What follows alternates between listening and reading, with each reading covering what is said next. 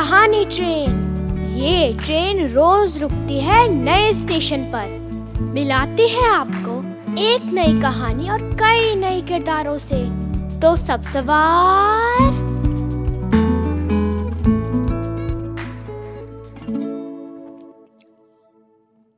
आज की कहानी है छिपकली।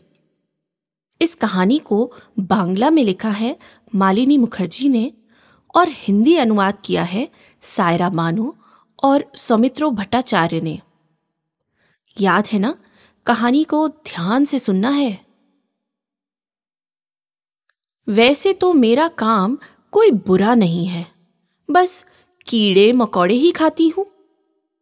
मेरे ऐसा करने से घर कीड़े मकोड़े से सुरक्षित रहता है। लेकिन बेला की मम्मी मुझसे बहुत डरती हैं। मुझे देखते ही चीख पड़ती हैं। उई, ये छिपकली फिर से आ गई और भागकर दूर हट जाती हैं। पर बेला मुझे पसंद करती है। मेरी उससे रोज मुलाकात होती है।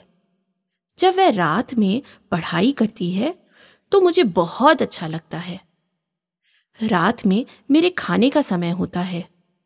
मैं दीवारों पर लपक लपक कर कीड़े मकोड़े खाती रहती हूँ और बेला होती है पढ़ाई में मस्त।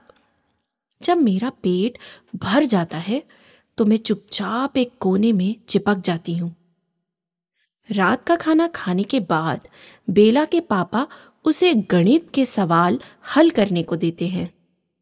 मैं दीवार से झाँक कर उसे देखती रहती हूँ। बेला जब सवालों के सही जवाब देती है तब मैं बोल देती हूँ, ठीक है ठीक है। और जब गलत जवाब देती है तब, नहीं नहीं, ये मैं नहीं बताऊँगी। बेला आखिर दोस्त है मेरी। कैसी लगी आप सबको ये कहानी? क्या आपको भी छिपकली से डर लगता है?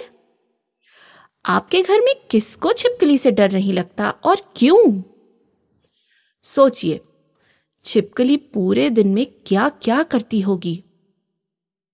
जरा सोचिए और बताइए कि अगर किसी को छिपकली से डर लगता है तो उन्हें क्या कहें और कैसे समझाएँ कि वे छिपकली से ना डरें? छिपकली और गिरगिट में क्या अंतर है? जरा सोचिए। आपस में बातचीत कीजिए और दोनों का चित्र बनाकर उनमें रंग भरिए। मिलते हैं कल एक नई कहानी के साथ।